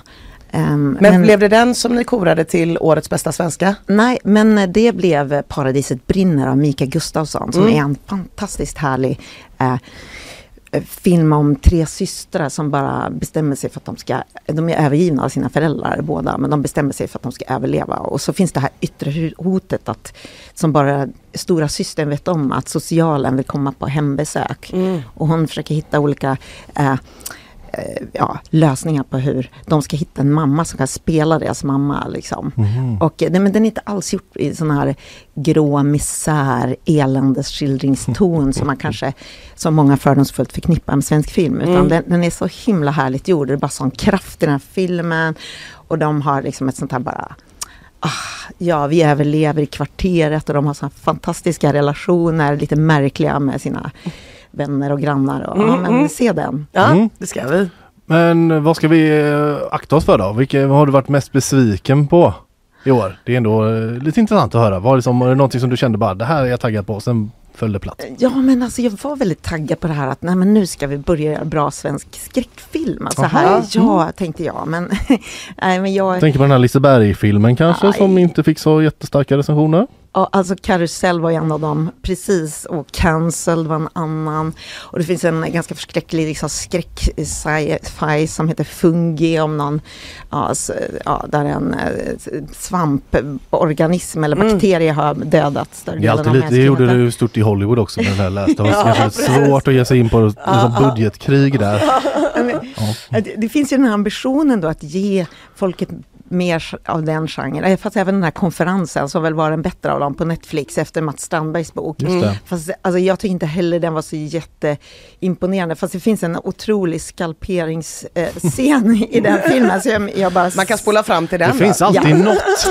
det, fanns, det fanns en USP även med den. Men alltså, så de är som, alltså, det var friskt eh, vågat men in, inte helt eh, bra bra sådär än. Um, så det är lite besviken på det eh, faktiskt. Och, eh, men mest besviken av allt är jag på att uh, svensk, svenska folket går inte att se svensk film. Nej. Ah, Så det är den stora besvikelsen i år, mm. Mm. Det. Vi får skärpa oss.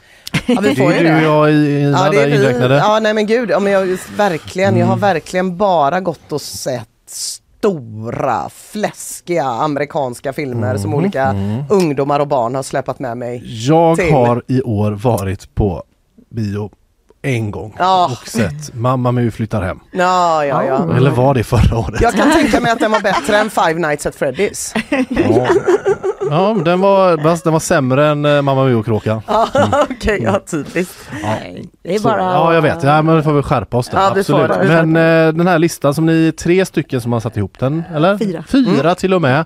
Vilken, får jag bara fråga, vilken är liksom den största blockbustern på listan? Ehm, ja men det skulle väl kanske kunna vara, ehm, ja det- både Barbie och Oppenheimer är ju på listan. Båda är med, Bar-. Barbenheimer, så Mm. att, eh, det var ju två blockbusters. Mm, mm, Eh, så ja. de är väl de största. Det känns bara skönt att veta någonting om vad som går på bio. Har ni sett dem? Mm. Nej, men jag såg att den fanns på, Barbie fanns på HBO nu så jag kanske eh, kommer se den där. Ja, Härligt. Så går jag på någon svensk film på bio istället. ja det är bättre. Det är bättre. ah, Eh, men det är hela listan, det är hur, må- hur, hur, finns på gp.se, det är hur många filmer är det ni har eh, rangordnat? Mm, I år är det tio. I år, de tio bästa filmerna finns på gp.se. Eh, du var ju här också i november och pratade om Martin Scorseses nya eh, film eh, Killers of the Flower Moon. Eh, och sen det är som eh, säs- heter, galasäsong här ändå börjar ändå ganska ja, kort nomineringarna efter. är väl igång va? Ja de är väl igång Mm. kanske. Ja, vad tror du, är det den som eh, blir årets bästa film? Tror du på Oscarsgalan? Ja, men jag tror faktiskt det. Ja. Alltså den har väldigt mycket som talar för sig. Eh, att den är liksom eh, den 81-årige Scorseses sista film. Och att den handlar om den här solka, smutsiga delen av eh, USAs nybyggarhistoria. Och det är de här stora skådisarna, Robert De Niro och eh, Leonardo DiCaprio. Plus att jag tror att det finns någonting att just för att Barbie och Oppenheimer har haft ett sånt race. Att Mm. man, man kommer ha svårt att kanske kora någon av dem liksom, före den andra. Så tror jag att man kan göra det lätt för sig genom att ge priset till Killers of the Flower Moon. Jag tänkte på att vi har ju nästan en spaning i det här med åldrade manliga regissörer då. För att det var ju då eh, Scorsese 81 och så var det ju Ridley Scott som gjorde Napoleon så 83 eller något sånt där läste jag. Oj.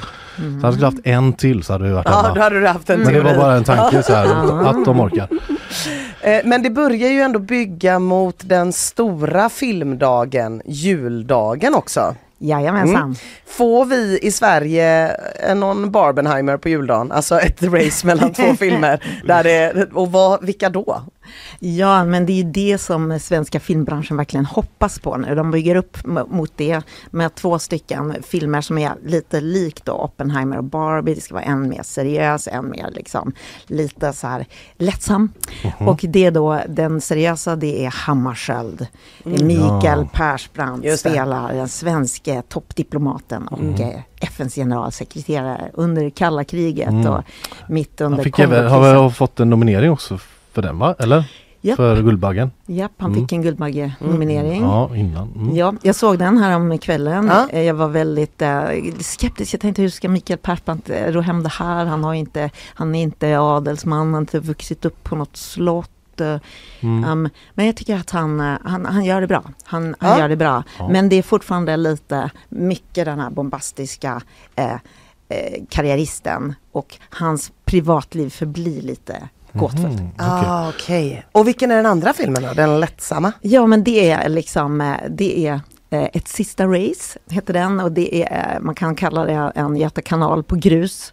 Med typ den eh, Hollywood-skådisen eh, Ma- Malin Ackerham eh, som kommer hem och teamar upp med David Helenius, Mm. icke helt okänd eh, programledare. Men inte heller så kanske jätterutinerad skådespelare eller? Eh, Nej, nej, men hon har just eh, i en annan radiokanal nära oss korat honom till Sveriges svar på Tom Cruise.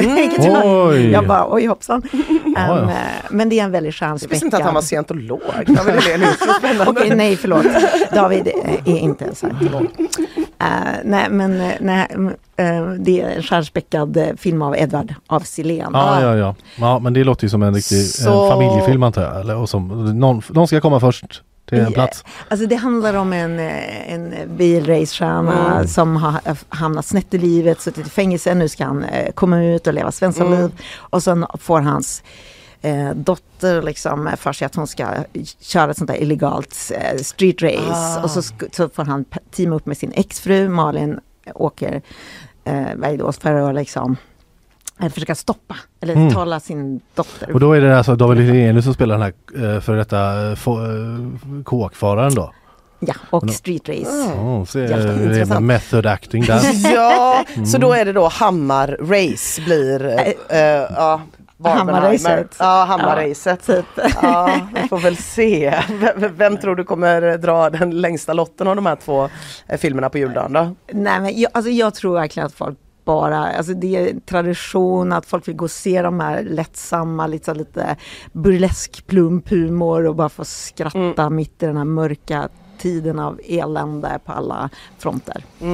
Ja, ja, det ska bli spännande att se. Eh, Du och jag då får väl helt enkelt skärpa oss Ina Vi får och skärpa gå oss. på någon av de här Jag ska gå och se Cornelis-dokumentären i mellandagarna. Ah. Det ska jag göra. Den är inte med i racet Ina. Nej, men det var den, Men den är väldigt bra. Jag har fått höra ja, detta. det är så coolt att, han, att den Cornelis berättelse berättas utifrån hans exfruar delvis. Ja, det är väldigt spännande och jag följer TikTok-kontot eh, Cornelis Ooh. eftersom att jag, min grej är att vara äldst på Mm. unga plattformar. På unga Jag har plattformar. sett mycket filmmaterial som jag Ja. är nyfiken på. Men ja, Nog om det. ja, nog om det- TikTok. Eh, om vi ska blicka lite framåt då Maria, det kommer ju ett nytt år. Eh, filmåret 2024, lite så. Har du någonting du, eh, något extra ser fram emot?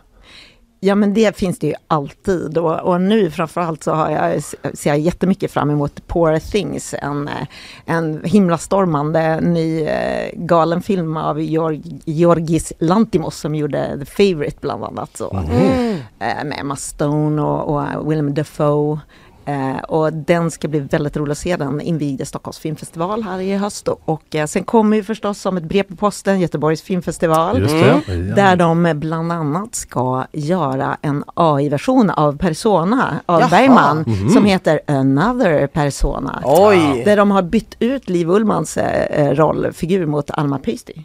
Så det ska Mhm. bli spännande. Jaha. Ja men det finns saker även bortom horisonten Ja. nya året 2024. Vi kommer få anledning att ha dig tillbaka i programmet Maria Domelövik, GPs eh, filmrecensent. Tack för att du kom hit idag. Tack så mycket. Tack själva.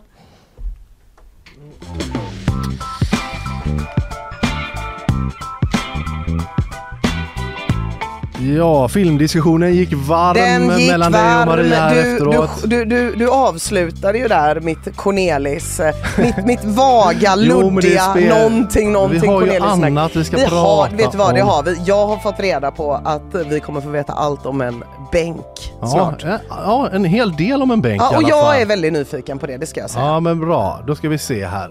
Eh, Jag börjar väl med det helt enkelt. Ja, tack. Jag, har, det- jag har som rubrik här, Staden tackar nej till bänk. Ja, jag vill veta detta. Eh, Jag läser då på gp.se en text av kollega Caroline Widenheim. Mm. Fantastiska Caroline Widenheim som Absolut. alltid skriver så bra om kultur. och då ska jag läsa ett citat här. Jag skulle egentligen haft en musik här kanske, men det Mm. var inte. En bänk. Vår tids sittplats. Tänk på allt som är bra med en bänk. Den är till för alla. Alltid. Man kan vila sig. Man kan fika. Man kan njuta av naturen och utsikten. Stanna upp, meditera, reflektera. Mm, ja, Det var fint. ja. ja.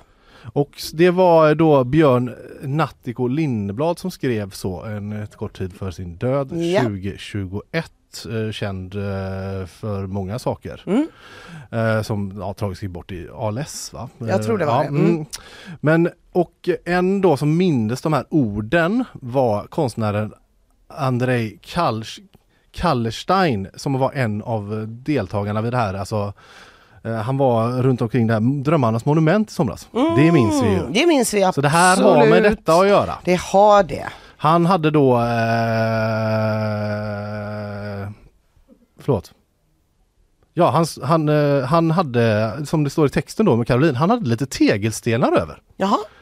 Så Efter byggde- Drömmarnas monument? Ja, Ja, det kan man ju under ha. Drömmarnas monument. Han fick tag i lite tegelsten, Ja. så men de byggde. Då byggde han en liten bänk Mm. och på stolsryggen satte han en plakett där det står till minne av Björn Nattiko Lindblad. Så säger han så här. Syftet att ha en minnesbänk med fantastisk, fantastisk utsikt över Avenyn. Där kan man minnas någon som har gått bort. Jag valde Björn. Mm. Men alla kan välja vem de vill. Den, den är stor nog för en person. Det blir en plats för introspektion, säger Andrei. Mm.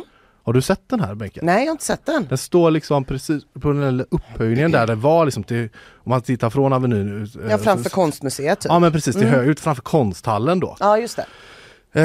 Eh, och den har stått där sedan i somras och eh, även efter att mm, Drömmarnas monument har blivit nedplockat så har den stått kvar och vi kommer till lite varför kanske den har stått kvar. Han skrev då till stadsmiljöförvaltningen och erbjöd stolen som en gåva till konsthallen Ja. och till Göteborgs stad. Ja. Varsågoda! Nej, men. Jag har gjort en stol. Och det, den får ni. Mm, den får ni, en plakett också. Grattis på födelsedagen! Mm, och det här var i september som han Ja. skickade in det och i torsdags förra veckan den 14 så hade då stadsmiljönämnden ett möte och de kom med svar och de sa tack men nej tack. Tack. Vi vill inte ha en eh, bänk. Hoppas du sparade kvittot på tegelstenarna. Ja. Eh, ja, och då var anledningen av att de vill inte ha den här helt enkelt så den eh, ska inte få stå kvar. Nej. Och anledningen av det här var enligt då nämnden flera. Man eh, Bland annat man måste då fästa den i marken. Mm. Eh, och att eh, den skulle kommer, kommer kosta kommunen underhållspengar. Ja, Som Ja, offentlig jo. konst Jo, gör, gör alltså ju. om någon tar, tar emot något liksom. ja. Och då svarar då Andrei att det behöver den inte göra, den väger 300 kilo, det är ingen som rubbar den. Därav, jag tror att det kan nog kanske ha en, eh, en av anledningarna till att den har stått där. ja. Att den Så, alltså när faktiskt... den liksom inte, för att den liksom inte men också typ att kanske att det skulle ändå handläggas, han har ändå gett den här sådär. Mm. Ehm, men också är det att man har, man har utlyst en tävling på, eh, på Götaplatsen eh, på kommunen att man ska ha en offentlig utsmyckning där. Ah. En konstnärlig tävling där man kan skicka in då bidrag så som man brukar göra vid Mm. konstnärliga utsmyckningar. Eh, och, eh, och då är det att en tegeltronen som den då, den kan konkurrera med konstnärliga uppdrag. Ja, Alltså ja. att det bara så här, nu finns, ja precis att den står där liksom. Och just det och då kanske folk tänker att de ska förhålla sig till den på Ja något men sätt, precis och så, så här, jag, Ja. och sen du svarar André att jag ser inte varför. Det kan ju finnas sida vid sida. Stolen är ganska anonym. ja, No, men den står ju också där Mm. lite så apart kanske mitt i och jag kan ändå säga Men jag tror, det här är ju kanske eh, eh, min eh, spaning och åsikt av det här lite är att Jag tror det handlar om att man inte vill öppna dammluckor här ja, från Göteborgs stad. rimligt ju. Ja det kan man ju tycka, man kan ju tycka att så här, det kanske är tråkigt och stelbent men jag bara säger att Mm. om man öppnar för att en person Mm. ska få skänka Ja, ett jag- konstverk Jag till Göteborgs stad Mm. då finns det, säger jag då, Mm. att det kanske är en risk att andra också börjar liksom Men jag har ju den här Ja. och jag har den här. Jag har den här gamla Volvo Amazonen som jag inte riktigt vet vad jag ska ställa. Jag ställer den vid Kopparmärra, det är Ja, konst. det är konst ja. ja det skulle ju kunna kanske enligt mig då hända eh, men för att vi minns ju, det finns ju typ lite av ett exempel som jag minns det här. Ja. Kommer du ihåg spel, Shoreline-stenen eller? Ja just det, åh gud. Ja. Ja, alltså det var en sten då i Slottsskogen där som sattes upp med plak också en plakett på Ja. sig som spelar Shoreline. Det var ju ett jäkla sjå. ja det var det verkligen. Och det skulle vara bort och den Ja. fick vara kvar och sen var den i Stockholm Ja. och sen välte den. Ja. Jag vet inte hur det är nu. Jag har Står ingen aning om var den är någonstans. Jag googlade lite, Mm. lite slappt där i morse och hittade någonting från 2018. Då var den i Stockholm och så var det så, oj, oj, oj. Men då var det på konstutställning.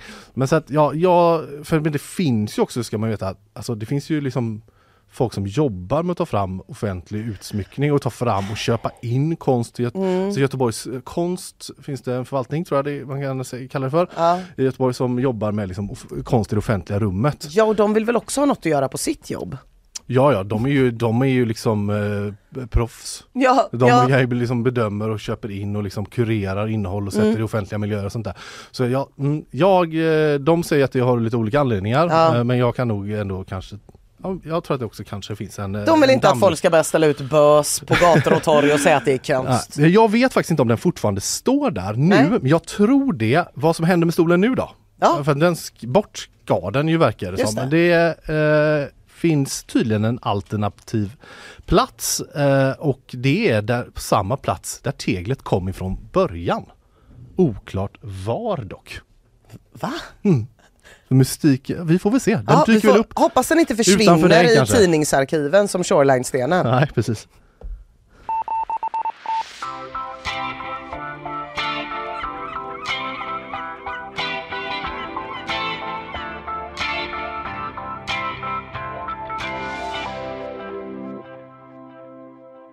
Isabella så här, så ropar stenen står i Stockholm, stenen står i Stockholm. Ja, Slottsskogen, den står i Slottsskogen. Och hon, den står i Slottsskogen säger ja, de. den står i Slottsskogen. Med munnen full av pepparkakor. Ja, ja, det är Okej, Fanny vi Wik.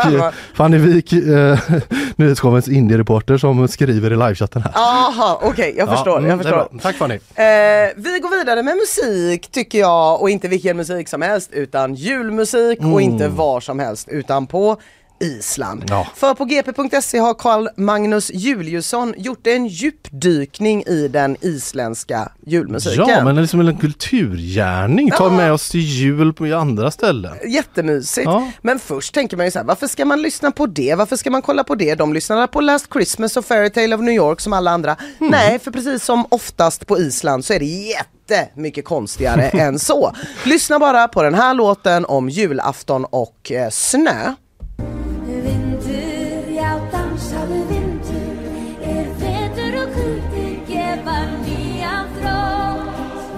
Ja, dansar Åh, du dansar du? Mm, ja, precis, ja, Men det känner man ju igen. Man gör det är något bekant med den. Det är inte en man, jullåt. När man lyssnar på den på Youtube så står det Dansa du vindur, beautiful Icelandic song. Ursäkta, beautiful Icelandic song. Det där är för fan One More Times melodifestivalbidrag Den vilda. Ja! Det där är fan inte en låt om jul, det är en Den- låt om kanske troll eller skog. Det är Men lite oklart vad hette vad de den som gjort den, sa du? One More Time. Nanne Jag- Grönvall var med. Ja, det var hon. Mm. Jag minns det här för det här var ändå, vilket år Säg kanske? 93 drar Ja jag men till med. tittade Där jag säkert på Melodifestivalen. Ja. Det var då när det bara var en gång om året och så man faktiskt kunde titta på Precis. Melodifestivalen. Ja. Så den, jag vet inte vad den handlar om, den vilda. Jag tror den handlar typ om eh, mossa, Ja, vä, vättar, tomtar vättar, och något troll. sånt. Den handlar fan i alla fall inte om jul. Nej. Men den här grejen är svinstor på Island då kan man läsa på GP. Att ta kända låtar som inte har med jul att göra, smacka på en jultext. Mhm. Någonstans kan jag känna, ja men det är ju bra. Det är ju klimatsmart om inte annat. Men någonstans känner jag också att det är lite konstigt. Särskilt när det blir en melodi som man liksom förknippar med kaprifol och fläder och sommar och vita moln. Som till exempel en Evert Taube-låt som de gör så här med. Á fyrsta sunnudegi aðvendunar ég ek til kaupmannsins í einum rikk. Ja. Nu Mm, men känner man mega igen- jollun komma fyrer mer heter den här låten på Låter som Island. en isländsk beskrivning av mellanöl. Ja, eller hur? Nu mega jollen kommer fyra mer. Den fyra komma mer är den här mellanölen. Eh, det betyder nu kan julen komma för mig. Och Ja. det handlar, den här texten handlar då om en liten ensam man på Island som under adventssöndagarna förbereder sig med att handla och städa och tvätta och pynta. Man bara ursäkta mig, Evert Taube, han var fan inte en ensam liten pysseltomte i advent. Han rumlade runt med kvinnor och jätter i Provence. Ja. Och framförallt gjorde han det på sommaren. Ja, det här kan man läsa Jag om tror i inte att han GP. firade jul. Jag tror inte att om han gjorde det så gick han inte runt stillsamt som en liten tomte och undrade, tänk om det kommer någon när han hängde upp en liten Nej, stjärna. han firade säkert kanske jul, men han har ju som inte skrivit om det. Va? Nej, nej, nej, nej, han rumlade Ja, runt. ja. Det gjorde han. Eh, Man kan läsa då på GP att det är en lång tradition det här att bete sig på det här konstiga sättet på Island. Se på mig med Jan Johansen till exempel, det är en jullåt på Island. Och jag kan säga så här, inte ens det mest heliga låter de bli.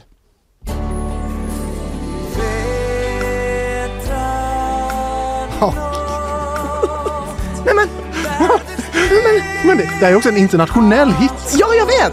Jag känner också nu, håller krogen på att stänga? Är det här sista karaoke-låten? Jag känner inte jul. Nej. Jag känner, varför har inte Tommy Körberg rasat?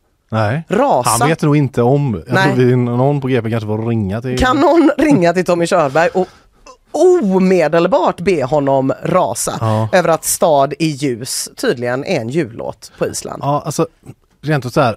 Är stad i ljus, om, man, om jag nu inte hade hört den här innan, men aldrig kände till det. Är stad i ljus en jullåt? Så hade man så här, ja det låter som det på titeln. Ja, Men, ja, men det är ju en musikallåt va? Den är från Chess va? Ja, den är från Chess. Ja. Och framförallt är det låten man spelar som sista låt när Mm. krogen stänger. Ja. Och då kör man allsång. Och jag kan säga så här, producenten ser inte ut att hålla med om att den är från Chess. Överhuvudtaget. Den är från Melodifestivalen ju, Jaha. herregud. Förlåt, förlåt, det visste förlåt. jag någonstans men jag blev ändå osäker. Ja, ja, jag Okej, som min stad i ljuslår kanske inte var fläckfri. Jag förknippar den som sagt mest med att, eh, med att det brukar vara sista allsångslåten på en karaokebar i Majerna och att det är ett väldigt bra sätt att få ut folk att köra en allsång med stad i ljus. Mm. Eh, jag hoppas Tommy är ursinnig och vill man veta mer om allt det här då läser man om det på gp.se såklart. Ja. Ska jag bara, förlåt. Så och så, så.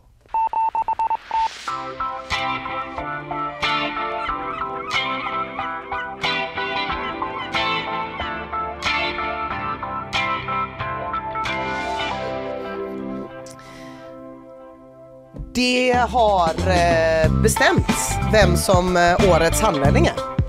Nej! Läser jag nu på eh, Det Sveriges står Radio. här att Emma Knyckare är årets hallänning. Otroligt!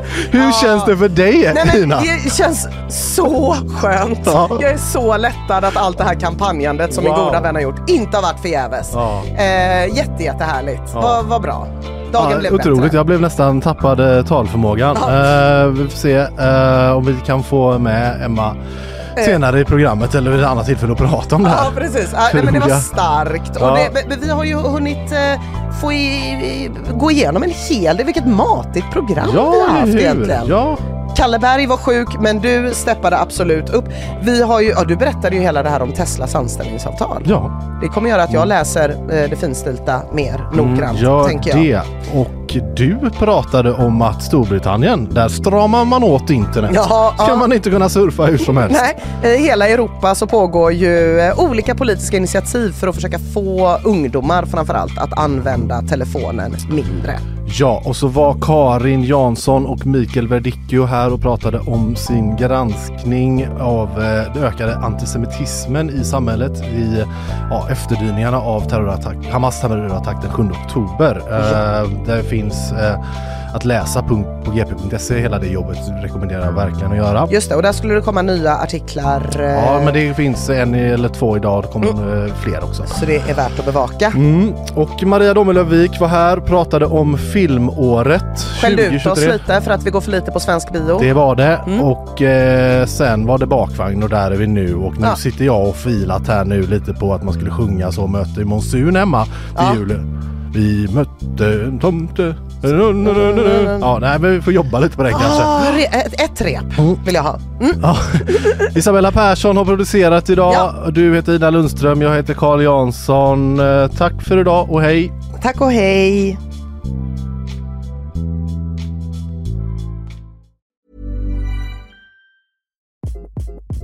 Hi, this is Craig Robinson from Ways to Win, and support for this podcast comes from Invesco QQQ, the official ETF of the NCAA. Invesco QQQ is proud to sponsor this episode and even prouder to provide access to innovation for the last 25 years. Basketball has had innovations over the years too. We're seeing the game played in new ways every day.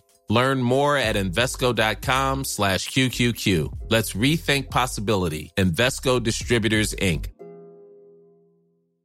Hey, it's Paige DeSorbo from Giggly Squad. High quality fashion without the price tag. Say hello to Quince. I'm snagging high-end essentials like cozy cashmere sweaters, sleek leather jackets, fine jewelry, and so much more. With Quince being 50 to 80% less than similar brands. And they partner with factories that prioritize safe, ethical, and responsible manufacturing. I love that. Luxury quality within reach. Go to quince.com slash style to get free shipping and 365 day returns on your next order. Quince.com slash style.